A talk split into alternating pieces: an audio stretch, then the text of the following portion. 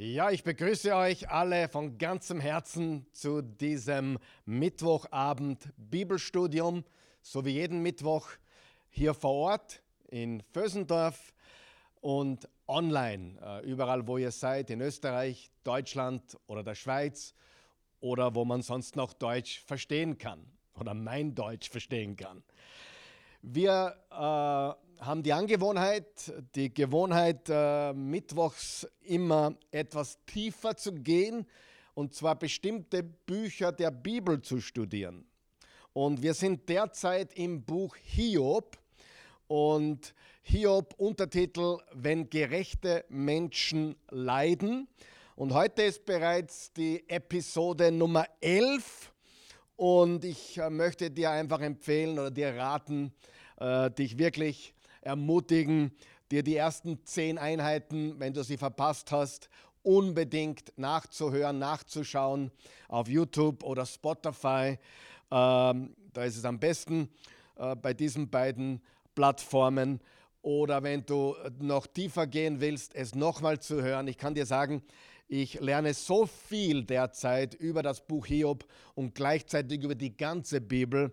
Äh, das Buch Hiob ist so ein bereicherndes Buch. Es lehrt uns so viel Weisheit und Einsicht. Und äh, ich glaube, es ist wirklich so, dass man einige dieser Dinge mehrmals hören oder sehen sollte. Äh, ich freue mich über jeden, der dabei ist. Und wie gesagt, Hiob, was für ein Weisheitsbuch. Es ist ein Weisheitsbuch. Es lehrt uns so viel über Gott und wie wichtig es ist, dass wir Gott richtig sehen auch wenn wir leiden, auch wenn wir in schwierigen Phasen sind. Wie sehen wir Gott? Und unser Bild von Gott sollte sich überhaupt nicht verändern, egal ob wir gerade auf der Höhe sind oder in der Tiefe sind. Ähm, es äh, zeigt uns so viel darüber, wie, wie wir mit Leiden umgehen sollten, wenn wir leiden, wie wir Gott sehen sollten. Hiob befindet sich in der härtesten Prüfung seines Lebens. Er verlor alles. Alles ist sehr extrem.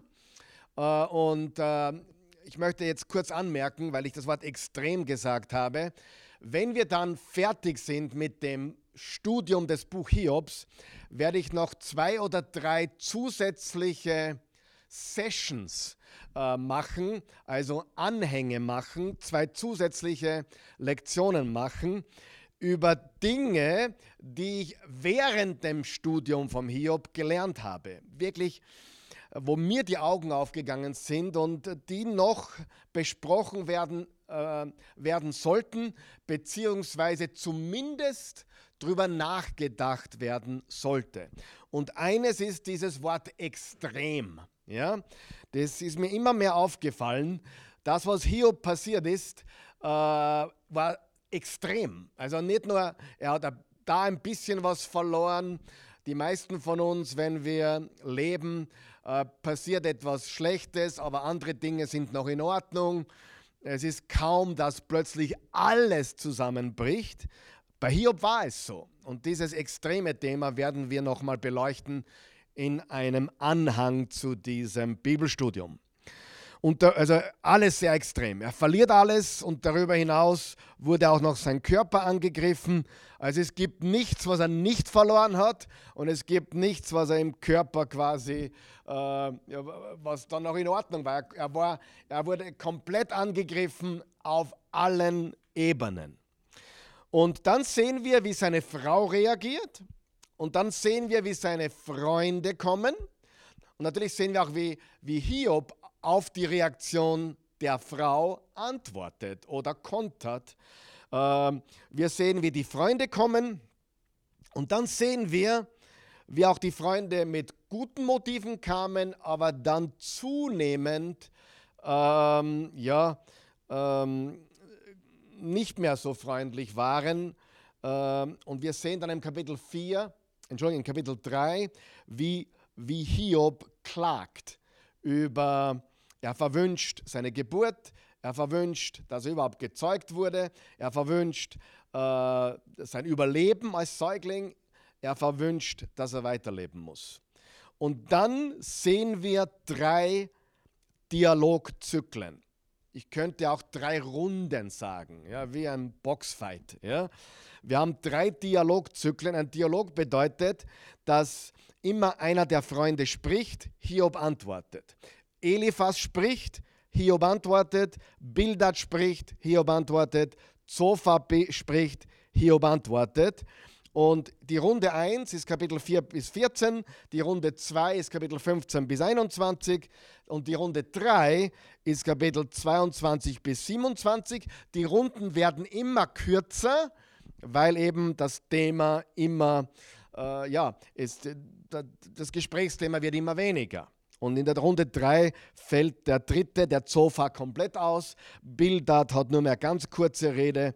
Also es wird immer weniger Content, immer weniger, was ihnen dazu einfällt, sozusagen.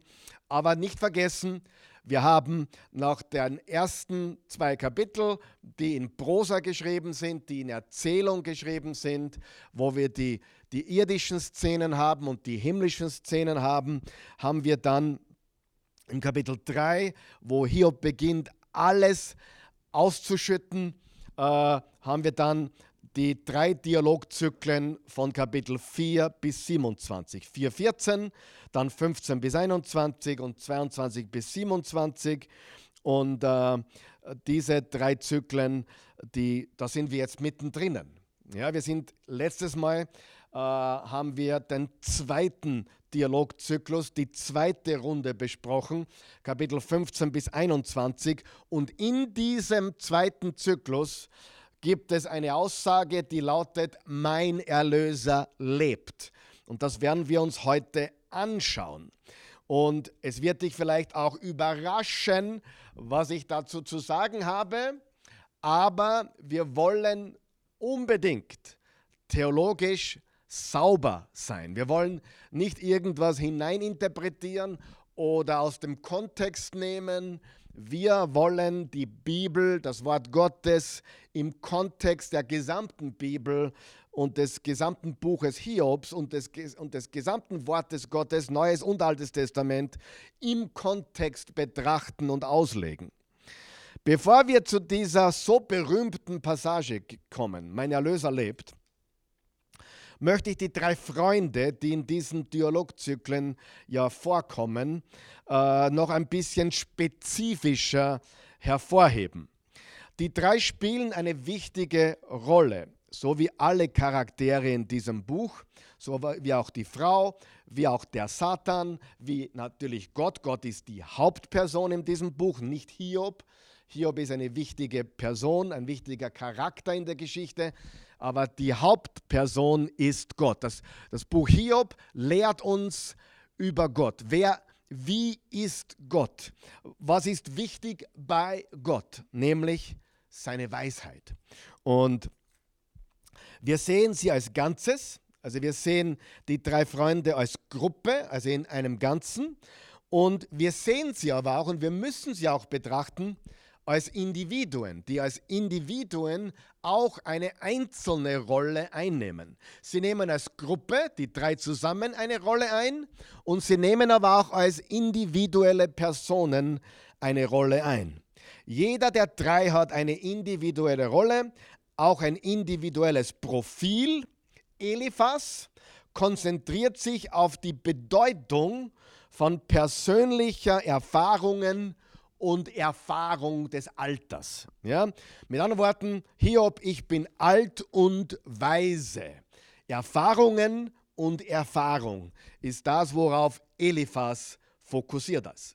Fokussiert ist. Bildad, äh, der zweite, neigt mehr dazu, über die Weisheit der Zeitalter zu sprechen. Er ist der Philosoph der drei.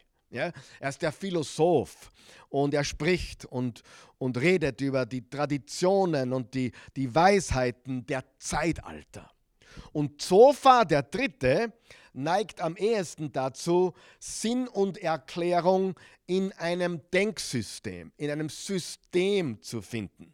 Für den ist alles schwarz-weiß. Wir müssen nur alles richtig organisieren und kategorisieren dann ergibt alles einen Sinn. Ja? wir sehen das auch heute bei manchen Menschen öfters, äh, Menschen, die nicht so viel Erfahrung haben, die für alles eine Kategorie haben äh, müssen oder ein System haben müssen. Aber das Problem ist, im Leben kann man nicht alles in eine Schublade geben. Es hat nicht alles eine Kategorie. Äh, man kann nicht alles schön und sauber organisieren. Das Leben ist einfach nicht so. Okay? Also drei Persönlichkeiten, die als Gruppe eine Rolle einnehmen, aber auch drei Personen, die individuell eine Rolle einnahmen, nehmen nämlich die Erfahrungsrolle, die Weisheit der Zeiten und die Systematisierung. Jeder hat seine Rolle. Und gleichzeitig agieren sie als Gruppe. Gemeinsam repräsentieren sie die Weisen der Welt. Sie sollten die Weisesten weit und breit sein. Also wirklich, diese drei repräsentieren die weisesten Menschen weit und breit, die Weisen der Zeit.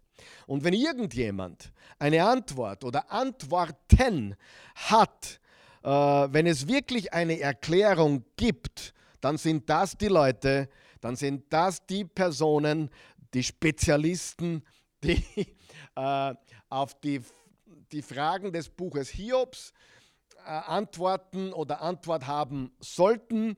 Sie sind die Weltbesten, Nummer 1, 2 und 3. Take your pick, okay? Ähm, wer 1, 2 oder 3 ist, keine Ahnung. Auf jeden Fall repräsentieren sie das Beste und Höchste und Größte an Weisheit, was die damalige Zeit zu bieten hatte. Sie sind da und sie repräsentieren, sie sind da im Buch, um die Größe und Höhe der Weisheit in der antiken Welt darzustellen. Aber im Buch Hiob stehen sie plötzlich am Ende als Narren da. Das Buch lehnt die Weisheit ab. Also das Buch Hiob lehnt diese Weisheit ab, die sie zu bieten haben. Und das Buch Hiob äh, ja, zeigt, dass diese Weisheit seicht ist, unzulänglich ist, fadenscheinige Argumente vorzuweisen hat. Also das Buch Hiob lehnt deren Weisheit ab. Ist interessant, dass, dass das Buch Hiob, also dann letztendlich auch Gottes Weisheit, das Beste, was die Welt zu bieten hat, ablehnt. Ja, das heißt nicht, dass Gott alle Weisheiten der Welt ablehnt, um Himmels Willen. Es gibt viele Menschen, die keine gläubigen Menschen sind, die gute Dinge zu sagen haben, aber am Ende des Tages ist die Weisheit der Welt unzulänglich, nicht tief genug, äh, um äh, gegen, der Weisheit, gegen die Weisheit Gottes stand zu halten. Sie werden in diesem Buch Hiob als fehlgeleitete Narren abgetan letztendlich. Das Beste, was die Welt zu bieten hat, wird bloßgestellt, wird abgelehnt und kann gegen Gottes Weisheit nichts, aber auch gar nichts entgegenbringen. Wir müssen auch verstehen, dass sie im Gesamtkontext der, des Buches Hiobs für den Herausforderer, und das ist der Satan, der im Kapitel 1 und 2 auftritt, äh, agieren. Sie agieren für den Herausforderer. Sie wissen das natürlich nicht, aber sie sind im Buch seine philosophischen Repräsentanten. Sie wollen Hiob genau dorthin drängen, wo der Herausforderer gesagt hat, dass Hiob äh, sein wird. Nämlich die Frage, dient Hiob Gott umsonst? Hat er, ist seine Rechtschaffenheit, seine Gerechtigkeit wirklich eine uneigennützige oder geht es ihm am Ende des Tages um Segnungen und Dinge, die er von Gott bekommt, die Gunst Gottes, die er bekommt. Und das und da wollen ihn diese drei immer wieder hinpushen ähm, Hiob, kehr um, dann kriegst du alles wieder zurück. Kehr um, dann, dann kannst du Gott äh, befriedigen. Kehr um und alles wird wieder gut. Wenn du, wenn du den richtigen Weg einschlägst, dann, dann ist das Vergeltungsprinzip auch wieder auf deiner Seite. Äh, so wie es jetzt gegen dich wirkt, du hast anscheinend Böses getan und Böses kommt zu dir, wenn du umkehrst und, und, und, und Gutes tust und, und, und so weiter, dann kommt auch wieder Gutes in dein Leben. Also es geht ihnen um diese Gunst, diesen Segen, diese Dinge, die, äh, die Hiob gehabt hat und das soll er sich zurückholen. Äh, Hiob, äh, wir zeigen dir wie, wir zeigen dir wie. Und das ist ja die, die, die äh, Unterstellung oder die Frage des Herausforderungs, dient Hiob Gott umsonst? Und sie agieren als die philosophischen Repräsentanten des Satans von Kapitel 1 und 2. Sie arbeiten hart daran, Hiob zu überzeugen, dass er sich seine Sachen wiederholen soll, dass er sich die Gunst Gottes wiederholen soll, dass er Gott befriedigen soll und, und, und wenn Hiob das tun würde, dann würden sie oder würde er damit dem Herausforderer, dem Satan, Recht geben. Sie dienen nicht als Vorbilder oder als negative Beispiele äh, im Buch Hiob. Sie spielen eine Rolle. Sie nehmen eine Rolle ein, um äh, Hiob dorthin zu drängen, wo der Herausforderer gesagt hat, dass Hiob enden wird, nämlich er würde Gott verfluchen, es geht ihm nur um die Dinge etc. Auch die Frau Hiob steht auf der Seite des Herausforderers und versucht Hiob in eine bestimmte Richtung zu pushen. Sie weiß es auch nicht. Sowohl Frau als auch Freunde dienen den Erwartungen des Satans, des Ha-Satans von Kapitel 1 und 2 des Herausforderers. Also die Erwartung, dass Hiob Gott nur dient wegen des Segnungen. Nimm ihm alles und er wird dir verfluchen. Aber Hiob bleibt treu. Hiob bleibt treu. Das noch einmal, damit wir diese Dialogzyklen, diese drei Runden noch besser verstehen können, was die drei Freunde tun, wen sie repräsentieren, äh, welche individuelle Rolle sie einnehmen, welche Rolle als Gruppe sie einnehmen. Und jetzt kommen wir zur Frage des Tages. Was hat es mit dem Satz auf sich? Ich weiß, dass mein Erlöser lebt. Noch einmal, Runde 2 oder Zyklus 2, Dialogzyklus 2, Kapitel 15 bis 21 und mittendrin im Kapitel 19 Verse 15 bis 7, äh, Entschuldigung, 25 bis 27, drei Verse. Ich lese sie aus der neuen evangelistischen Übersetzung und dann noch in einer zweiten Übersetzung der Zürcher Bibel. Da steht folgendes im Vers 25. Doch ich weiß, dass mein Erlöser lebt. Er steht am Schluss über dem Tod. Nachdem meine Haut so sehr zerschunden ist, schaue ich Gott auch ohne mein Fleisch. Ich selbst werde, ihn selbst werde ich sehen. Ja, meine Augen schauen ihn an. Er wird kein Fremder für mich sein. Ich sehne mich von Herzen danach. Also im Vers 25, doch ich weiß, dass mein Erlöser lebt. Der, die gleichen drei Verse in der Zürcher Bibel. Interessant, was hier steht. Ich aber weiß, mein Anwalt lebt. Und zuletzt wird er sich über den Staub erheben. Na, wir wissen, dass Jesus auch im ersten Johannesbrief als unser Fürsprecher äh, oder unser Anwalt bezeichnet wird. Dazu gleich mehr. Ich weiß aber, mein Anwalt lebt. Und zuletzt wird er sich über dem Staub erheben.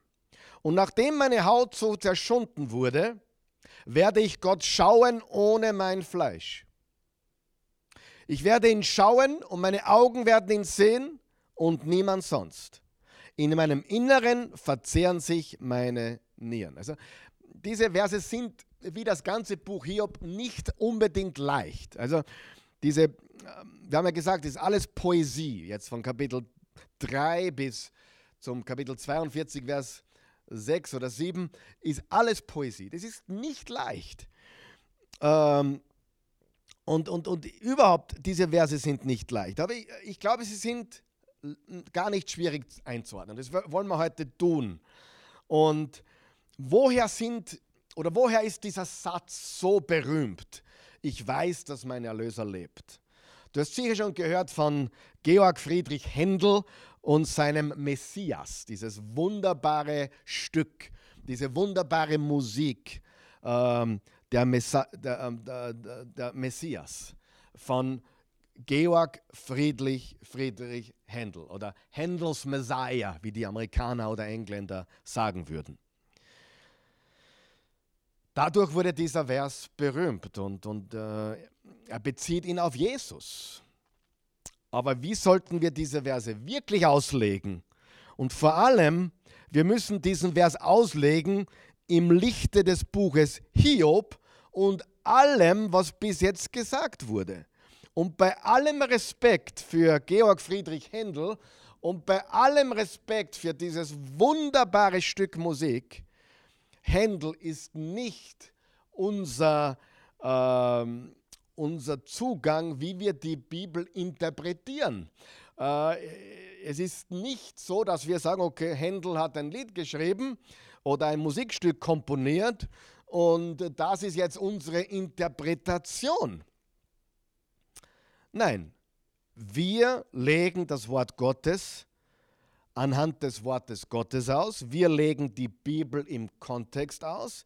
Wir müssen auch diesen Vers, doch ich weiß, dass mein Erlöser lebt, äh, kontextuell auslegen, also im Zusammenhang auslegen.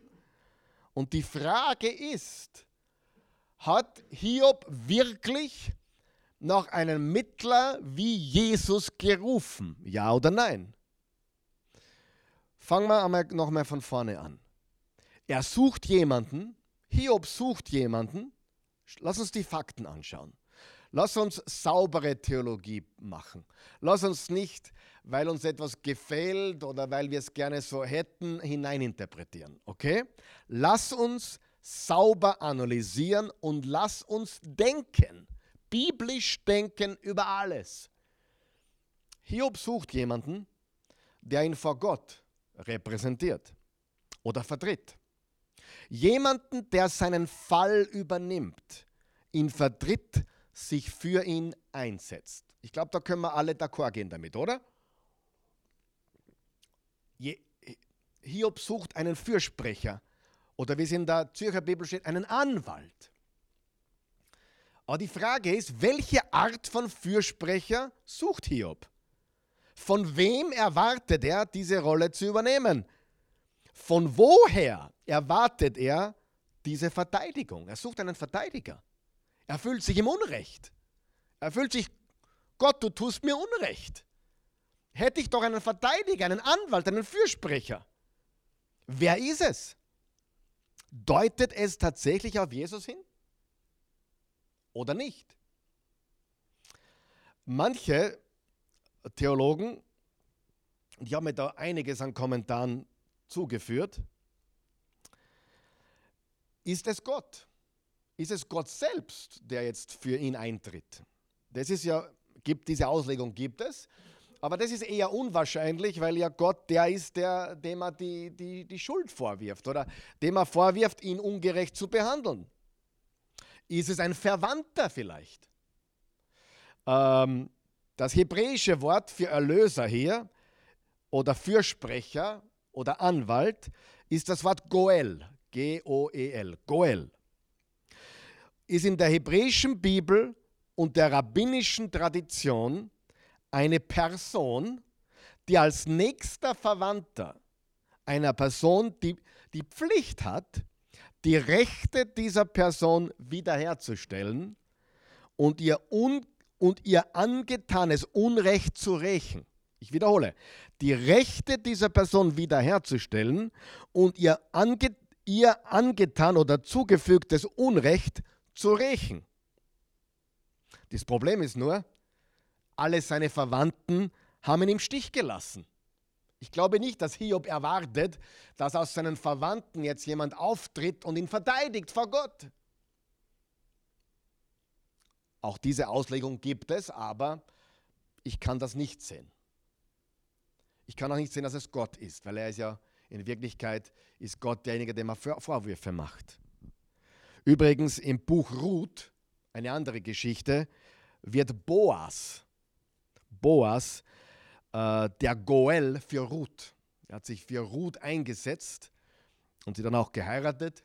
Und äh, wunderbare Geschichte, andere Geschichte als hier, aber da kommt das Wort Goel vor. Boas war ein Verwandter von Ruth und wurde ihr Goel, ihr, ihr Fürsprecher, ihr Anwalt. Manche glauben, dass Elihu, den wir dann im Kapitel 32 bis 37 als den vierten Freund ähm, sehen, der ein bisschen anders redet, der ein bisschen besser auch redet, aber immer noch nicht ganz richtig. Er sieht sich selbst als dieser Mittler. Elihu sieht sich als diesen Mittler für Hiob. Aber Elihu hat allgemein eine ziemlich hohe Meinung von sich selbst, wie wir später sehen werden. Aber Elihu sieht ein ganz anderes Ergebnis als Hiob. Was will Hiob? Was sucht Hiob? Hiob sucht die ganze Zeit Rehabilitation. Er sucht nicht den Wohlstand wieder. Das war nicht sein Augenmerk oder sein Hauptaugenmerk. Es ging ihm nicht, ob es ihm überhaupt nicht um Dinge ging. Nein, es ging ihm primär darum, dass er rehabilitiert wird, dass er nichts getan hat, was das, was er jetzt erlebt, verdient hätte. Er sucht Rehabilitation. Mir wurde Unrecht getan, ich erlebe Unrecht und ich möcht, möchte rehabilitiert werden. Hiob sucht einen Fürsprecher. Und äh, einen Mann, den ich sehr stark studiert habe die letzte Zeit, ist, äh, ist ähm, Dr. John Walton. Äh, wenn du Englisch kannst, ich lade dich ein, dem seine Materialien über Hiob und andere alttestamentliche Themen zu studieren. Dr. John Walton. Äh, er sagt, er glaubt, dass Hiob einen Fürsprecher unter den Mitgliedern des himmlischen Rates sucht oder sich erhofft. Das könnte es sein. Ich denke, wahrscheinlich ist es so, denn dort wurden ja die Entscheidungen getroffen. Dort war es auch, wo der Hasatan aufgetreten ist. Und Hiob erhofft oder wünscht sich unter dem himmlischen Rat oder der Engelswelt einen Fürsprecher. Und Elihu deutet so eine Möglichkeit an im Hiob 33. Im Hiob 33, Verse 23 bis 24, da steht, ist dann ein Engel für ihn da, ein Mittler, einer von tausend, der dem Menschen das für ihn Richtige erklärt. So ist er ihm gnädig und spricht, lass ihn nicht ins Grab hinuntergehen, ich fand das Lösegeld für ihn. Ich glaube, diese Verse wurden jetzt nicht eingeblendet, aber schlag sie auf, du, du musst auch verschiedene Übersetzungen vergleichen. Noch einmal, das Buch Hiob ist nicht so leicht, es ist Poesie, aber wir sehen hier, dass Elihu, Elihu andeutet im Kapitel 33, Vers 23 und 24, dass es einen Engel geben könnte, der eine Art Mittlerfunktion einnimmt. Ist dann ein Engel für ihn da, ein Mittler, ein Mittler, einer von tausend, der dem Menschen das für ihn Richtige erklärt? Aber, Eliphas hat diese Option gleich in seiner ersten Rede verworfen. Hiob 5, Vers 1 sagt er zu Hiob gleich am Anfang, ruf doch, antwortet einer an wen von den Heiligen wendest du dich? Also er spricht jetzt diesen himmlischen Rat auch an, dieser Eliphas. Hiob wünscht sich sehr, dass ihm eine Art Fürsprecher oder Vermittler zu Hilfe kommt. Aber was stellt sich Hiob wirklich vor? Wird Gott dieser Mittler, Gott selbst dieser Mittler sein? Eher unwahrscheinlich. Wird sein Verwandter sein? Eher unwahrscheinlich. Ähm, Wird es Elihu sein? Nein, der ist es nicht, das wissen wir. Obwohl er glaubt, er ist es. Wird es jemand aus dem himmlischen Rat sein? Ich glaube, dass Hiob in diese Richtung tendiert. Hiob wünscht sich sehr, dass ihm eine Art Fürsprecher oder Vermittler oder Anwalt oder Verteidiger zu, Hil zu Hilfe kommt. Aber passt bitte ganz gut auf, wenn Hiob gewinnt, unter Anführungszeichen, wenn er tatsächlich gegen Gott die Verteidigung aufnimmt und tatsächlich gewinnen würde, quasi, ja, seinen Standpunkt als richtig machen würde, dann würde Gott verlieren. Dann wäre aber Gott nicht mehr würdig, angebetet zu werden.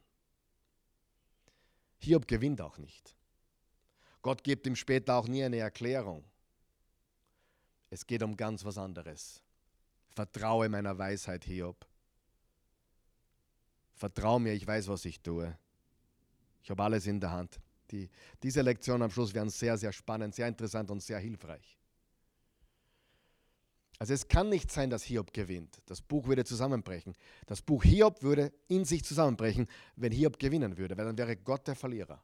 Dann, müsste Gott sagen, ja, ich habe Unrecht getan und Gott kann nicht Unrecht tun. Aber gehen wir zurück zum Wort Erlöser. Mein Erlöser lebt. Was meint Hiob? Jetzt nicht, was wir gerne hätten oder was, Sing, was Händel in seinem Messias-Stück äh, ja, da, da, da vorgibt. Wunderbares Lied, herrliche Mu Musik. Aber was ist hier wirklich los? Viele gehen davon aus, dass es hier, hier um Jesus handelt, weil Jesus unser Erlöser ist. Aber wir haben es zuerst gelesen. Die neue evangelistische Übersetzung sagt Erlöser, die Zürcher Bibel sagt Anwalt. Händels Messia ist so wunderschön, aber noch einmal, nicht unser Leitfaden für Interpretation. Interpretation. Was ist wirklich hier los? Frage. Drückt Hiob seine Not, seine Not für jemanden wie Jesus aus? Ja oder nein? Ist das die Art Fürsprecher, die er sucht? Ja oder nein? Ein paar Gedanken dazu. Kein einziger, kein einziger der neutestamentlichen Autoren, kein einziger, Händels Messias schon. Aber kein einziger im Neuen Testament. Paulus nicht, Petrus nicht, Jakob, niemand. Die Evangelien nicht, nirgendwo. Kein einziger Autor im Neuen Testament sieht eine Connection zwischen Jesus und Hiob 19. Mein Erlöser lebt. Kein einziger. Und es gibt aber hunderte Connections zwischen Jesus und dem Alten Testament und Charaktere im Alten Testament im Neuen Testament. Es gibt hunderte. Also im Neuen Testament gibt es hunderte, hund, aber hunderte Connections zwischen Personen und Passagen im Alten Testament und Jesus. Hiob 19 kein einziges Mal. Keine einzige Passage und keine einzige Andeutung im Neuen Testament, dass Hiob Kapitel 19, Vers 25, mein Erlöser lebt, was mit Jesus zu tun hätte.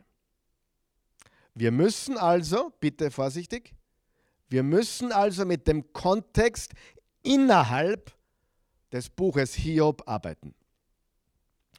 Ein Goel ist jemand, der im Namen eines anderen in eine Rechtssituation eintritt.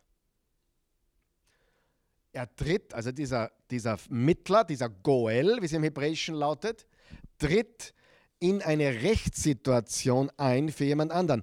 Ein Goel rechtfertigt das Unrecht, das einer Person angetan wurde. Ein Goel rechtfertigt das Unrecht, das einer Person angetan wurde. Ein Goel sucht Rehabilitation. Also nicht, was die Person getan hat, die Sünde, sondern der Person angetan wurde. Mir tut jemand etwas Böses und ich suche einen Verteidiger, der mich vertritt. Ich suche nicht Vergebung, ich versuche Rehabilitation. Ganz was anderes. Jesus hat genau das Gegenteil getan. Und wir wollen nicht schmälern, was Jesus getan hat. Und wir wollen auch das Buch Hiob nicht schmälern. Aber wir wollen den Kontext haben.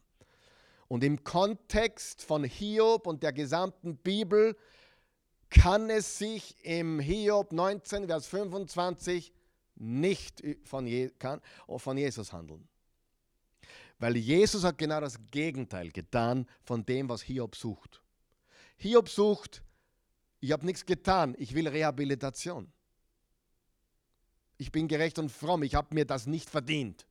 Ich will rehabilitiert werden. Ich will nicht meine Sachen zurück, aber ich will in der Gesellschaft und überall, ich will rehabilitiert werden, ich bin gerecht, ich bin fromm, ich habe mir das nicht verdient. Jesus tat genau das Gegenteil. Er hat das, Jesus hat das wieder in Ordnung gebracht, was wir falsch gemacht haben. Er ist für unsere Sünden gestorben. Ganz was anderes, Freunde. Hiob sucht jemanden, der demonstriert, dass er unschuldig ist. Er sucht nicht jemanden, der ihn rettet von seinen Sünden oder Straftaten, die er begangen hat. Er ist überzeugt, dass er nichts getan hat, nichts begangen hat, was so etwas verdient, was er erlebt. Hiob sucht keinen Retter. Jesus sucht, äh, Entschuldigung, Hiob sucht keinen Retter. Hiob sucht einen Verteidiger. Wenn er Sünden zugeben würde, hätte er verloren. Er will sicherstellen, dass klar ist, dass er nichts getan hat, was dieses Leiden verdient hätte. Freunde, ich glaube, es ist uns klar, dass das nicht die Erlöserrolle ist, die Jesus spielt oder innehat. Genau das Gegenteil. Hiob ist überzeugt, dass sein Erlöser, sein Goel, lebt. Es redet nicht von der Auferstehung Jesu. Hiob meint, dass jetzt einen Erlöser für ihn geben muss.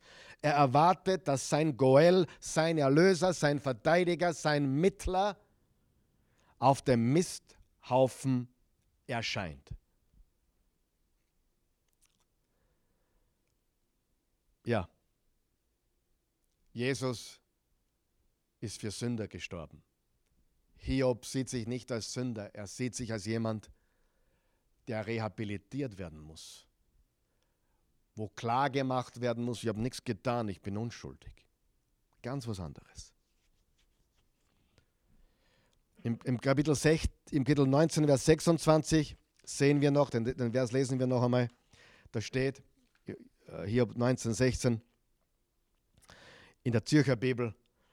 Und nachdem meine Haut so zerschunden wurde, werde ich Gott schauen ohne mein Fleisch. Manche denken, Hiob erwartet, ein, erwartet eine Auferstehung. Ich glaube ich nicht. Im Alten Testament haben die Menschen nicht so wirklich die richtige Hoffnung nach dem Leben, nach dem Tod gehabt. Gar nicht. Einige denken, Hiob erwartet posthume Rechtfertigung, also dass er, nachdem er stirbt, noch gerechtfertigt wird und, und deutlich wird, er hat nichts falsch gemacht. Andere denken, Hiob erwartet eine Begnadigung in letzter Minute. Also eine Restauration, eine Wiederherstellung, eine Rehabilitierung im Fleisch, bevor er stirbt. Das ist auch meine Tendenz. Hiob hofft für eine Begnadigung in letzter Minute. Er sagt, er wird Gott sehen. Was bedeutet das im Kontext? Die Gunst Gottes wieder haben, ist die Bedeutung. Noch einmal. Das, was Hiob sucht, ist ganz was anderes, als was Jesus getan hat. Hiob sucht jemand, der beweist oder der zeigt, ich habe nichts falsch gemacht. Ich bin unschuldig. Jesus ist gekommen als unser Erlöser. Halleluja, wir sind so froh für Jesus. Aber das ist nicht, was Hiob sucht.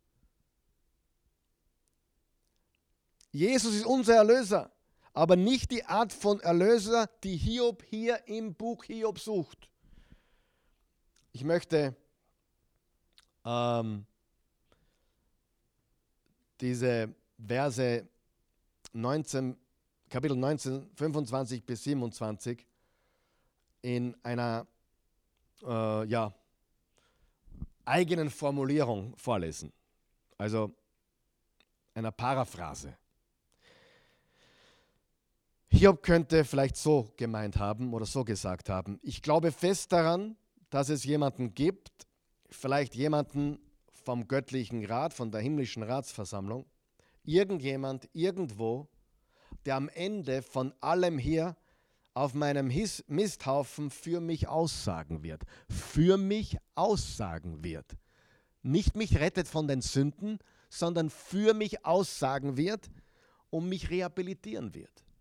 Trotz meiner zerschundenen Haut erwarte ich, dass noch genug von mir übrig ist, um in meinem eigenen Fleisch vor Gott zu kommen. Ich werde wieder in seiner Gunst stehen und nicht länger wie ein Fremder behandelt.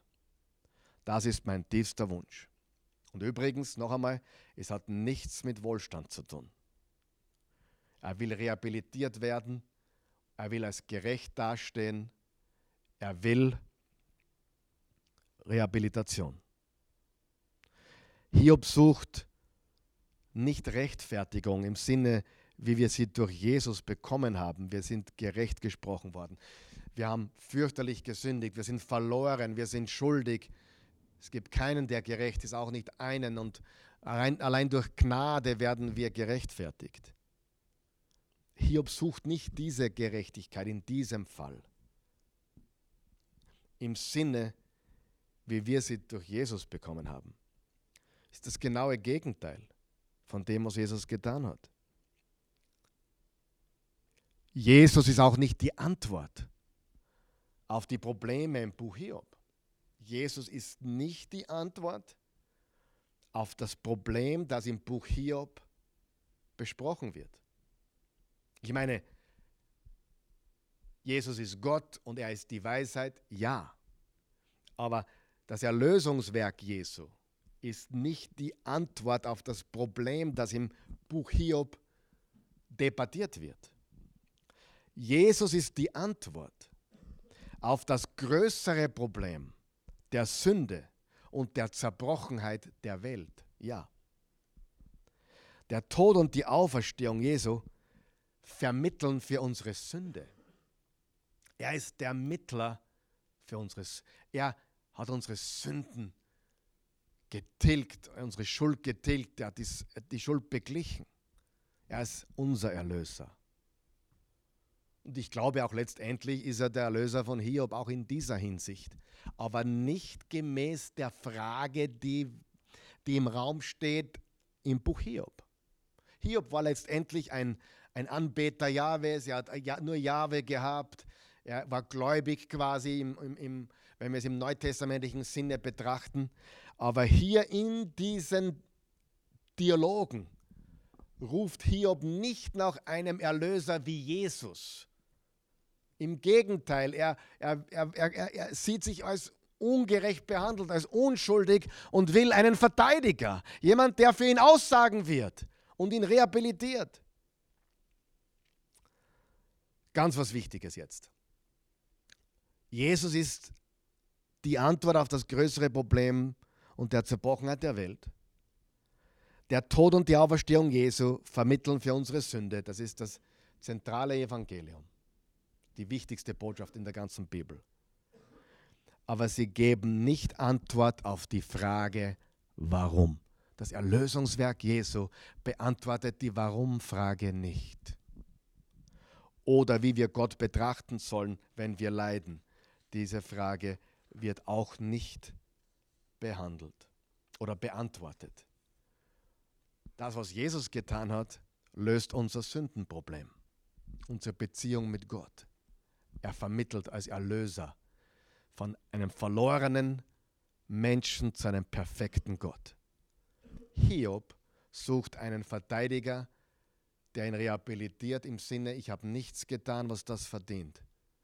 Ich brauche einen Goel, einen, einen Vertreter, einen Anwalt, einen Fürsprecher, der für mich eintritt. Das ist das Buch Hiob. Es geht um Weisheit, nicht um Erlösung. Buch Hiob handelt nicht von Erlösung. Es handelt von Weisheit. Wie sehe ich Gott, wenn ich leide? Und äh, da sind wir heute am Ende angekommen. Ich hoffe, ihr habt das gut erklärt. Natürlich ist Jesus unser Mittler. Er ist der beste und größte Mittler, den es gibt.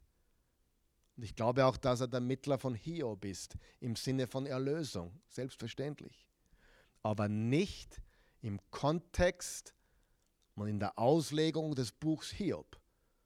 Da ist dieser Erlöser, dieser Anwalt, dieser Goel, den er sucht, ein Verteidiger, der ihm wiederherstellt und, und zeigt, er ist unschuldig. Lass uns beten. Himmlischer Vater, gütiger, gnädiger, treuer Gott. Danke für Jesus, der unser Erlöser, unser Mittler ist, der uns rausgekauft hat aus der Knechtschaft der Sünde und des Todes. Danke. Danke auch für das Buch Hiob, das uns Weisheit lehrt und das uns lehrt, dir zu vertrauen, wenn wir uns ungerecht behandelt fühlen, wenn wir das Le Leben hart und schwierig und ungerecht scheint. Wir vertrauen dir. Die Message des Buches Hiobs ist so gewaltig für uns und lehrt uns so viel Weisheit. Und dafür danken wir dir. Ich danke dir für jeden, der mit dabei war heute oder mit noch immer mit dabei ist in diesem Studium und jeden, der online dabei ist und hier vor Ort ist. Segne sie, Vater, und zeige ihnen, wie gewaltig es ist, wenn man nicht alles wissen muss, nicht alle Antworten haben muss, sondern einfach deiner Weisheit vertraut, weil du uns liebst. Ich freue mich schon auf die nächsten Lektionen, wo diese wunderbaren Wahrheiten und Weisheiten vom Buch Hiob immer klarer werden. Ich danke dir. In Jesu Namen. Amen.